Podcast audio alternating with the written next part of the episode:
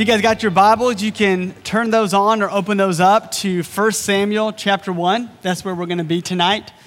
1 Samuel chapter 1. If you guys don't know me, my name is Jesse. I have the awesome privilege of, of being the college pastor here uh, for Engage. So we're glad that you're deciding to spend your Monday night here, my favorite night of the week. So glad that you guys are with us. And so uh, tonight we are continuing in our series, Like and Share. And so, this is our second week in this series, and really, we're doing this based upon something that we all love, that most of us find ourselves on a lot of hours every single day, and that's Instagram. And so, if you weren't with us last week, let me just give, kind of give you, or two weeks ago, let me kind of give you a quick recap of what we talked about. So, we kind of jumped into this series two weeks ago by looking at Mark chapter 9, where Jesus' disciples are walking down the road, comparing themselves to one another to see who's the greatest. And what we talked about is what they're doing on that road, we find ourselves doing all the time on Instagram, comparing ourselves to one another to see how good we are, to see how great we're doing. But we talked about we don't compare because we have Instagram, we compare because we have insecurities. All of us walk in Instagram with all these insecurities in our life, all these past wounds that have caused us not to feel great about ourselves. And so when we get on Instagram, we just see those magnified as we look at the lives of other people, and it feels like they're just going great. And so what we talked about as we kind of wrapped up last week is that if we want to, to learn not to have these insecurities and these different emotions that come with that, like discouragement, loneliness, and anxiety, we need to learn contentment over comparison. So that was the goal that we kind of set for this series is contentment over comparison and to have the standard of greatness that Jesus sets up in Mark chapter 9 that talks about greatness isn't about being in the best place, it's about being in last place and being a servant to everybody. So that's kind of a brief summary of what we talked about last or 2 weeks ago. And so tonight we're just going to continue on talking about these different emotions. And so tonight we're going to talk about discouragement. And so 1 Samuel chapter 1 is going to help us with that. Once again, if you have your Bibles, you can open it up there. If you don't, we got you covered. We're going to have the verses on the screen for you. So, my junior year of high school, I went on a winter weekend retreat with a church that I was a part of. And I was, I was on this retreat, I'm hanging out with my friends, and I'm having a good time. And there's this girl that's there who I've known since elementary school. And for some reason, out of nowhere on this retreat, she starts wanting to be around me. And as she's around me, she starts kind of dropping these signs that she's interested in me, you know? Right? Like she'll go out of her way to like talk to me or say hey to me. You know, I'll tell something that's really not that funny. She'll laugh like it's the funniest thing in the world. Or she'll stand next to me during the, during the music time so that way when I raise my hand to worship, she could hold it you know, just you know, t- typical, typical stuff like that. Um, and so this and this girl, I really hadn't ever really looked at her that way before. Never really looked at her as somebody that I wanted to date. But for some reason on this trip, I don't really know what it was, but I found myself as she's kind of dropping these hints, being like, okay, okay. I see you. I see you, right? You want to do something? Let's go, right? Like, I mean, it's one of those where I just really found myself being interested. I don't know why I did that. Um, found myself being interested too. And so, well, once that weekend retreat ends, we, you know, we continue to kind of talk. And, you know, as we're just continuously kind of building this, whatever you want to call it, you know, I started to realize that, you know, this could maybe be the start of something new. And It just felt so right, you know? Being here with you. And, you know, it's just one of those things that just felt really good. And so I thought this relationship's going in a really good direction, except for one minor detail that I should probably mention to you guys. She had just broken up with one of my best friends. and she was totally the one that ended the relationship. And to make this situation even more sticky, the guy that she was dating, I mean, he was a great guy, but he just really was a guy who didn't really have a lot of girls that he dated before her. So you can imagine how excited he was when she wanted to date him, and then how he was pretty upset when she broke up. But guys, I like still really wanted to date this girl. and so I realized, man, I, if, if I want to continue through on this, I've got to talk to this guy. I got to have a conversation with him. I got to honor the guy code, right? I've got to make sure that he's cool with this. Because the last thing that I wanted to do was get caught up in a love triangle, right? To get caught up in this complicated, intermingling relationship with the three of us that was just going to be crazy, right? right? This relationship because she likes me, but he still has feelings for her, but I'm friends with him, but I want there to be a us, so I kind of like, uh, you know, all that kind of stuff that just kind of goes on in this love triangle. So I'm like, you know what, as weird and awkward and as strange as this conversation is going to be, I got to have it.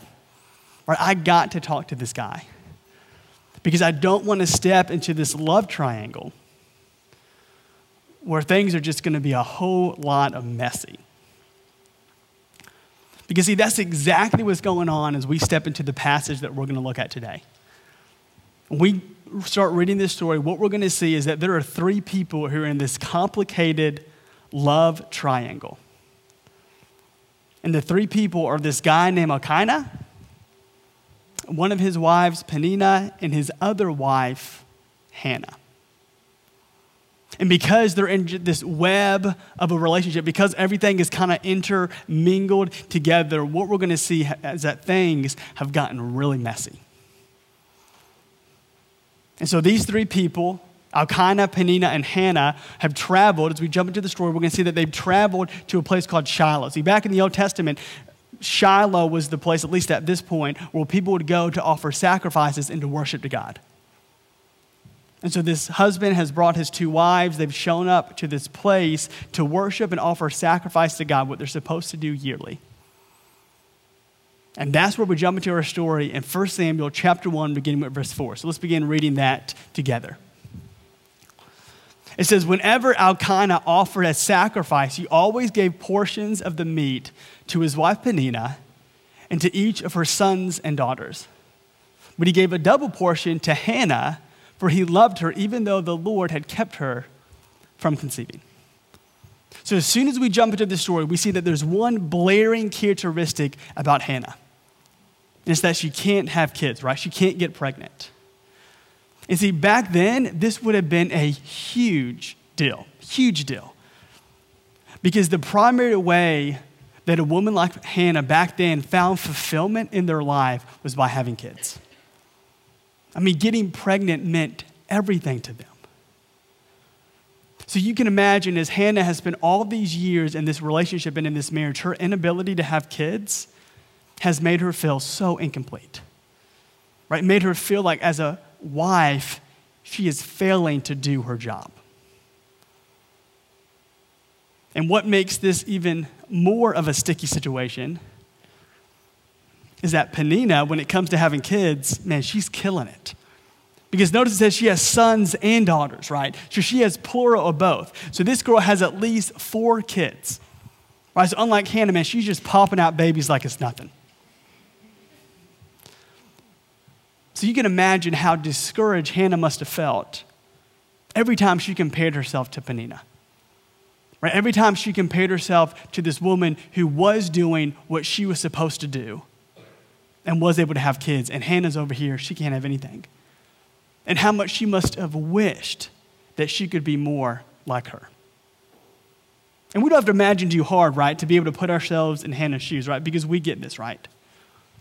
You know, we all compare ourselves to other people that we wish that we were more like. Right? That might be a close friend, that might be somebody who's dating that person you like, and maybe it's just that group of people who are in a certain fraternity or a certain sorority that you wish that you were in, right? There's all these people that we wish that we were more like. And for us, when we find ourselves scrolling through Instagram, that's the place where we see that these people have what we don't, right? Right? That's the place where we are going through our stories and we see that one of our close friends, our only single friend, is so excited that he gets to spend a night with that new special someone. And now we realize we're the only people in our circle who isn't in a relationship. Or it's weird that we, we find ourselves taking this really good picture of ourselves, like after about five takes, but we finally get this really good picture that we're gonna post. Right? And we're kind of excited about it because we feel like this is the picture that we're to post, and we're to get all these likes, and we're to get all these comments, and we're to feel really good about ourselves, right? Just like what happens with so many other people that we follow. And so we post it with these great expectations. And we check our phone every 30 seconds. And then after five minutes, we realize that nobody has liked it. So we do the only rational thing that you can do, and we delete it. Right? I don't know if you guys, I've done that before, just being honest with you guys. Um, you know, but, but in all those situations, right, the same things happen, right? So we can totally understand how Hannah feels here, can't we? Right? We know what it's like to feel discouraged because of what we don't have. And if Hannah not having kids didn't make her feel bad enough, this other wife, Peninnah, makes things even worse for Hannah. Because listen to what it says in verse 6. It says, Her rival, which is Peninnah, would taunt her severely just to provoke her, because the Lord had kept Hannah from conceiving. Whenever she went to the Lord's house, her rival taunted her in this way every year, and Hannah wept and would not eat. Right? So, this other part of the love triangle, she is ruthless to Hannah, isn't she? I mean, she is just pushing down on that bruise that causes so much pain in Hannah's life. I mean, to the point that Hannah is weeping and she can't even eat. She is so stressed out. But you know what makes this situation, what Peninnah says here, so devastating for Hannah? Is that everything Peninnah is saying to her is true. Right? I mean, she's, she's right. Hannah can't have kids, she can't get pregnant. And see, that's what makes discouragement so painful and so personal, is that oftentimes it's true about us. The thing that we're discouraged about is true. Right? There isn't anybody in our life who wants to date us. The reason we had to delete that post is because nobody liked it.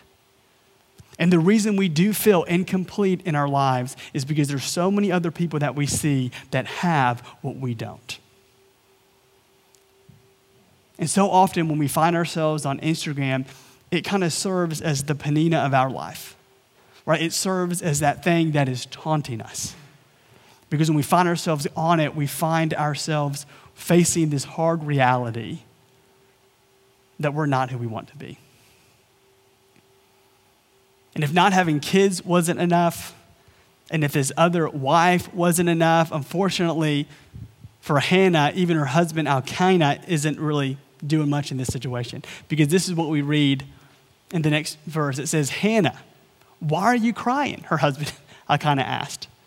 Why don't you eat? Why are you troubled? Am I not better than you to you than 10 sons?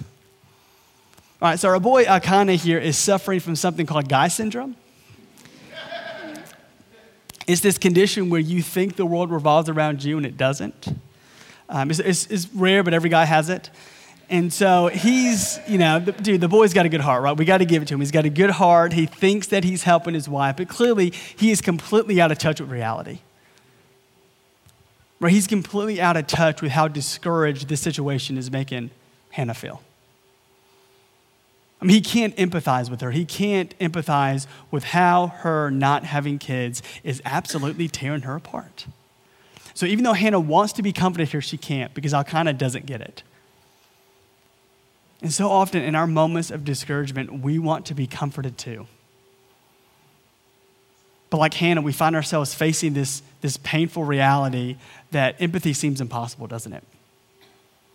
right? It seems like nobody really understands what's causing us to go through so much pain, right? Not our parents, not our best friends, not even the people in our small group, right? Nobody seems to understand why this is causing us so much pain. Nobody seems to get it. And it's because in the midst of our discouragement, nobody else is hearing the voice that we hear. Nobody else is hearing the voice that is screaming in our heads that keeps telling us, you're not good enough. Because that's the voice that all of us battle when we're discouraged. It's that voice that says, We're not good enough. Compared to all these people on Instagram that seem like they're living this a phenomenal life. Or to all these different people who seem like they have it together and we don't. And so we feel like we're not good enough. We feel like that we're failing. We feel like that we should be doing something that clearly we're not. And so, even though in those moments we want to be comforted, we can't. Because we, like Hannah, we can't escape this pain. Or we can't escape the, the feelings that we have inside of us. And oftentimes, if we're honest, it feels like God really doesn't want us to. Because in the midst of all this, in the midst of our pain, it feels like God is doing something to kind of cause it to happen. Right? Like either He's withholding something from us from some, for some reason, right? He's keeping something away from us that we want, that we need. He's not allowing us to have it, or worse, He's punishing us. He's punishing us because it's something we must have done at some point in our life that we have no idea what it is now, and now we're having to reap the consequences of it. You see, that's why I think we hate pain so much, is because pain feels like punishment. It feels like we've done something wrong. And so when we walk through this in our life, it feels like we're being punished because of something that we've done or something that we should have done and we didn't. And so we look at other people's lives and we see what's going on, and we can't help but to just be discouraged because their life looks so much better than ours does. And because of that, that's where we find ourselves asking God these tough questions in the midst of it. Like, God, why are you allowing this to happen to me? Like, what have I done? Like, why are you giving this person this great life and I'm over here hating mine? Like, why can't I catch a break? Why are you holding out on me? I mean, all of us in the room, every single person in this room completely understands and gets how Hannah feels in this story. And I know that is especially true for my life. See, so often in our life, what we specialize in often becomes where we're most insecure. Right? The thing that we're called to do day in and day out, that oftentimes becomes a sense of insecurity in our life. And so for me, that's teaching, right? Whether that's here on a Monday night or whether that's at, at here, but on a Sunday morning. I mean, I'm doing teaching all the time. That's what my job is. That's what I'm called to do. That's what I love doing. But because this is my specialty, it's often the place where I find myself comparing who I am to other people. Right? Even guys that I've been friends with for a long time because that friend of mine back in high school ended up being totally cool with me dating that girl. So I got to avoid that love triangle that I wanted to. And him and I continued to remain friends long after me and that girl broke up. Fact, we're still friends today. In fact, he is a college pastor just like I am in another state. And so last weekend, I'm on my phone, I'm on Instagram, and I'm going through the stories. And as I do, I come across his. And his story is something that somebody else has said about him that he decides to share. And what it was, it was a picture that somebody had posted of the podcast of his ministry. And on it, the person had commented, not even kidding when I say, this is one of the best sermons I've ever heard in my life.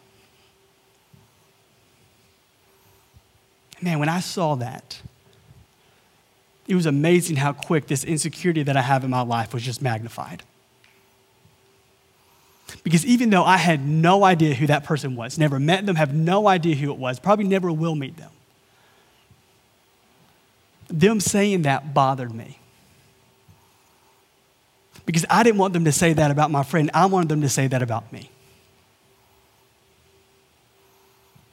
And I wish I could tell you guys that this was an anomaly that doesn't happen that much in my life. But reality is, this happens all the time. In fact, if I'm being real with you guys, I'm at the point now that I can't even watch sermon clips that pop up on my feed or that other people share because I'm afraid if I look at it, I'm going to see that that person is a better teacher than me. And then I'm just going to be discouraged. Because seeing videos or looking at posts that other people say about guys who are pastors like me, right, that's when that feeling of I'm not good enough comes into my life. And that's when I find myself feeling just like Hannah does in this story. So as Hannah is sitting here and she's dealing with this pain, right? She's dealing with this discouragement. She decides to do something. Right? She decides to go to this temple in Shiloh and to just unload on God.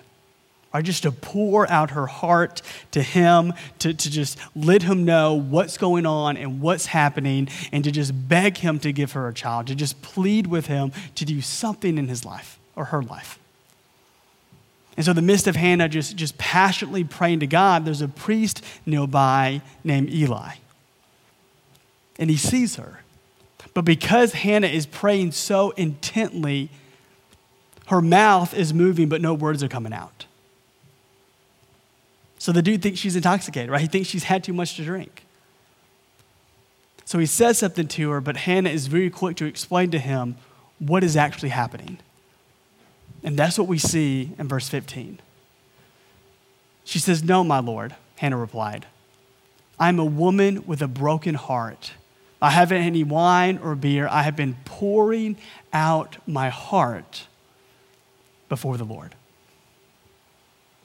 So Anna, Hannah explains here to this priest, Levi or Eli, what's going on. Right? She's here at this temple because she is pouring out her heart to God because of this deep pain inside of her. And where Hannah finds herself at this moment in our story is so big. Because everything that we've talked about so far, right, all those years that she had to sit there and watch Peninnah have child after child after child when she had nobody, right, all those insecurities that she has because she can't get pregnant, and all those times that she felt incomplete and that she wasn't good enough have led up to this moment. To this moment where Hannah is broken before God. And as Hannah is at this place where she is in pain and she's experiencing discouragement, she is at the exact place that God wants her to be. Because the whole time that we've walked through this story, we've been focusing on the pain that Hannah has been experiencing. But we can't miss why Hannah is experiencing this pain in the first place. Because it's very clear in this passage why this is happening. Because if you look back to verse 5 and you look back to verse 6, you see two times the same thing being said, and it's that God is keeping Hannah from conceiving. So God is the reason that she can't get pregnant right? He's the one that is causing this infertility to happen in her life. And so, what this means, and this is so big, please get this. In this moment, God wants Hannah to feel pain. I know, I know that makes you feel uncomfortable. That makes me feel uncomfortable even saying that to you. Because we never like to think about this idea that God wants us to experience pain. But when you look at this story and you see the context of what's happening, that's what's taking place. God has closed her womb. God is keeping Hannah from having what she wants.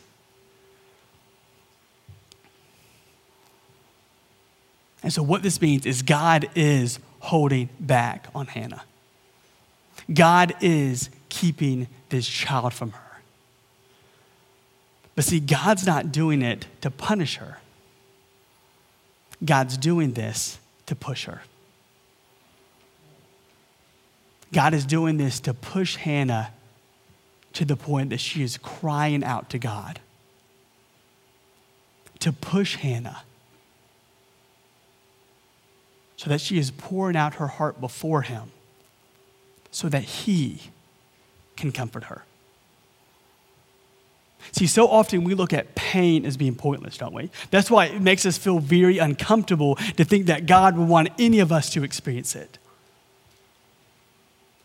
But the thing is, when God allows you to go through pain in your life, it is never pointless. Whenever you experience discouragement, there is a purpose behind it, and that purpose is to push you towards God.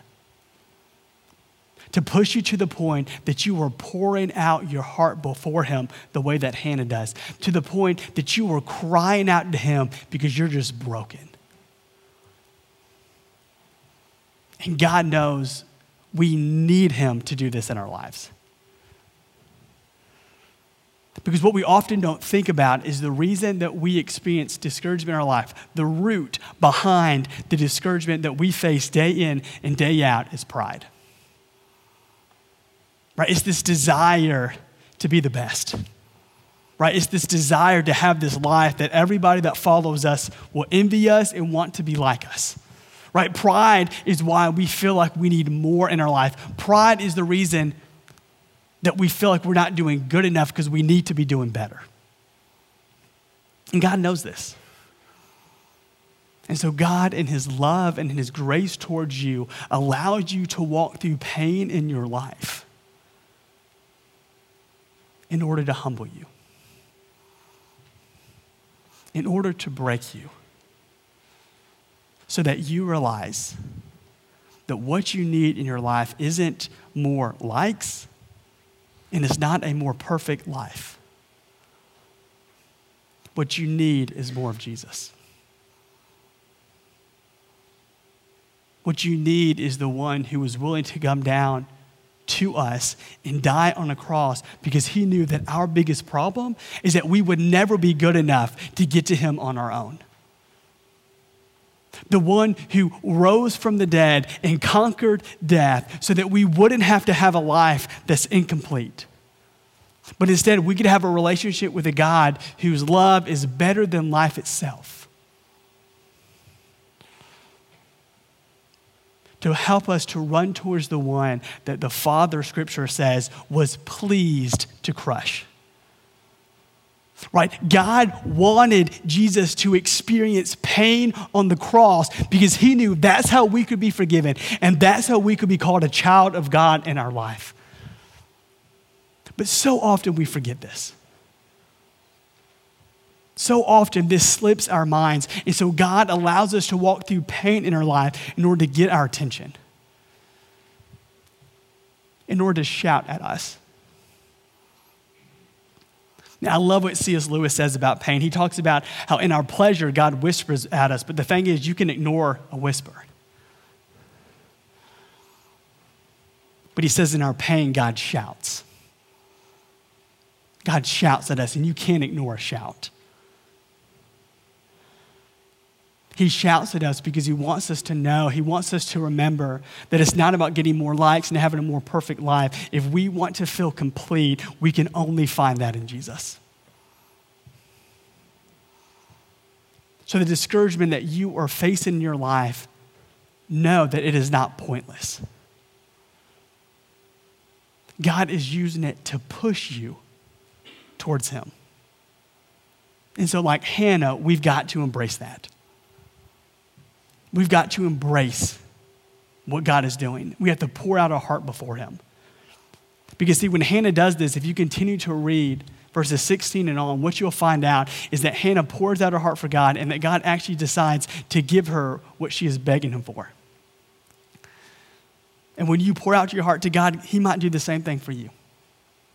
I hope He does. But even if he doesn't, please know that God is still doing something in your pain. He is still trying to teach you something. Find comfort in that. Find comfort knowing that your pain has purpose. And allow that to bring you so much encouragement in the midst of your discouragement. And it should, right? Because what that means is all those insecurities that you have in your life right now, you have those for a reason. You're not like that person that you envy so greatly for a reason. You're not dating that person that you want to be with for a reason. And you don't have more likes and more followers for a reason because God is using his, the discouragement in your life to teach you something. So find comfort in knowing that your pain has purpose. And so as we wrap up, here's my challenge to you. Right? When you find yourself on Instagram and you find yourself experiencing discouragement, the first thing I want you to do is put down your phone and to talk to God to unload on God, to tell Him how you feel, to pour out your heart about what is going on inside of it and what's causing you so much pain in your life. And then after you do that, I want you to ask God, what do you want to teach me through this? Right? Because if our pain has purpose, then we should ask God that question. We should say, okay, God, what are you doing in this? What are you trying to teach me through this moment of discouragement? And for all of us, this can be a lot of different things. For some of you, you're going through discouragement because God wants to humble you. He wants to destroy that pride inside of you. For others of you, God wants to teach you to trust Him to trust Him that even though your life isn't perfect, even though there's things that are happening that you don't understand, even though everything is completely out of your control, He wants you to trust Him. And for some of you, God wants to teach you to be content. To be content with who you are, to be content with who you're not with, and to be content with where you are in your life. And then for others of us, God wants to teach us to change our standard of greatness. Because we talked about last week, that's a process. That's not going to happen overnight. Because so often in our life, the reason we don't feel like we're good enough is because we have this wrong standard. And we feel like we're not living up to it. But if you remember, what we talked about last week is that the standard of greatness that Jesus sets is not that we're supposed to be in the best place, but we're supposed to be in last place. So God is trying to teach you to change your standard. So please know that your pain isn't pointless, but it has a purpose. And ask God what He is trying to teach you in that purpose. So that we can overcome these emotions in our lives, so we can learn to replace discouragement with encouragement and we can look more like Jesus every single day. Let's pray. Father God, thank you for just the example of Hannah that we see in this story. The example of this person who's gone through so much pain in her life and she doesn't get it, she doesn't understand it, but in the midst of it, she chooses to pour out her heart before you. And so, God, as we sing these last three songs, my prayer and my hope is that we would be like Hannah, that we would just pour our hearts before you, that we would let you know of all the pain that we're experiencing inside of us, God, that we would ask you then to teach us what you're trying to in the midst of it. And that the entire time we would hold on to this amazing hope that our pain has purpose. It's not pointless, God, it is there for a reason. And may that allow us to rest in your grace tonight. May that allow us to sing of your love. And may that allow us to look more like Jesus. In his name I pray. Amen.